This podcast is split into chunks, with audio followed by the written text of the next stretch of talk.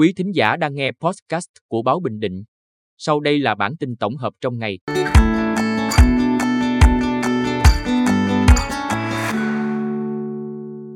Bản tin tổng hợp ngày 25 tháng 10 của báo Bình Định có những tin sau. Đại hội đại biểu Hội sinh viên Việt Nam tỉnh Bình Định lần thứ 3 nhiệm kỳ 2023-2028.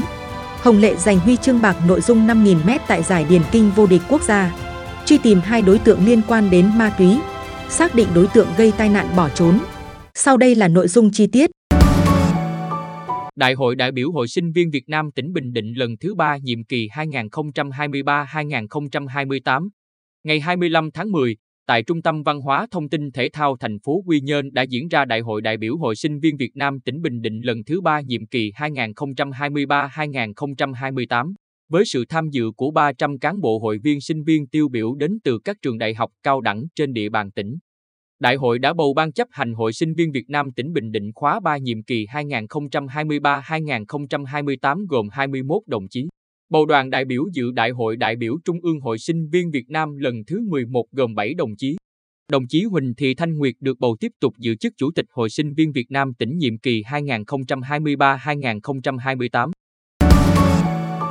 Hồng Lệ giành huy chương bạc nội dung 5.000m tại giải Điền Kinh vô địch quốc gia.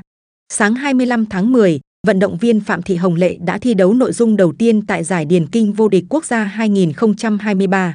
Ở đường chạy 5.000m nữ, cô gái đất võ về đích thứ hai với thành tích 16 phút 39 giây giây 15, nhận huy chương bạc. Người về nhất ở cự ly này là Nguyễn Thị Oanh, vận động viên người Bắc Giang, với thành tích 16 phút 35 giây giây 89. Giải diễn ra từ ngày 24 đến 28 tháng 10 tại Miếu Môn, Hà Nội, với hơn 400 vận động viên của 53 đơn vị tham gia thi đấu 50 nội dung. Tại giải này, đội tuyển Điền Kinh Bình Định có 6 vận động viên. Truy tìm hai đối tượng liên quan đến ma túy. Ngày 25 tháng 10, Công an thị xã An Nhơn cho biết đang truy tìm Phan Tuyết Ngân, sinh năm 2006, ở thị trấn La Hai, huyện Đồng Xuân, tỉnh Phú Yên, là đối tượng trực tiếp liên quan đến vụ án mua bán trái phép chất ma túy mà cơ quan này đang thụ lý.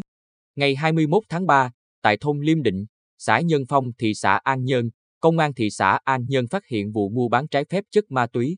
Trong đó Phan Tuyết Ngân có liên quan trực tiếp đến vụ án này nhưng hiện đã bỏ trốn khỏi nơi cư trú. Liên quan đến vụ tàn trữ trái phép chất ma túy khác được phát hiện ngày 1 tháng 6 tại thôn Nam Tượng 2, xã Nhân Tân thị xã An Nhơn, Công an thị xã An Nhơn cũng đang truy tìm Nguyễn Hữu Quyền, sinh năm 1997, ở thôn Đông Bình, xã Nhân Thọ thị xã An Nhơn. Quyền có liên quan đến vụ việc trên nhưng hiện đã bỏ trốn khỏi nơi cư trú. Xác định đối tượng gây tai nạn bỏ trốn.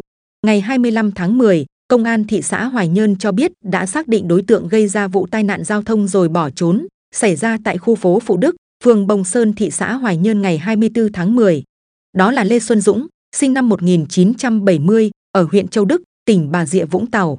Trước đó, lúc 5 giờ ngày 24 tháng 10, Lê Xuân Dũng điều khiển ô tô khách theo hướng Nam Bắc. Khi đến địa điểm trên đã tông vào ông Phạm Thanh Hận, sinh năm 1974, ở phường Bồng Sơn, thị xã Hoài Nhơn, đang ngồi bên đường. Hậu quả, ông Hận chết tại chỗ, Lê Xuân Dũng điều khiển xe bỏ chạy khỏi hiện trường. Quý thính giả vừa nghe podcast của báo Bình Định. Xin chào và hẹn gặp lại.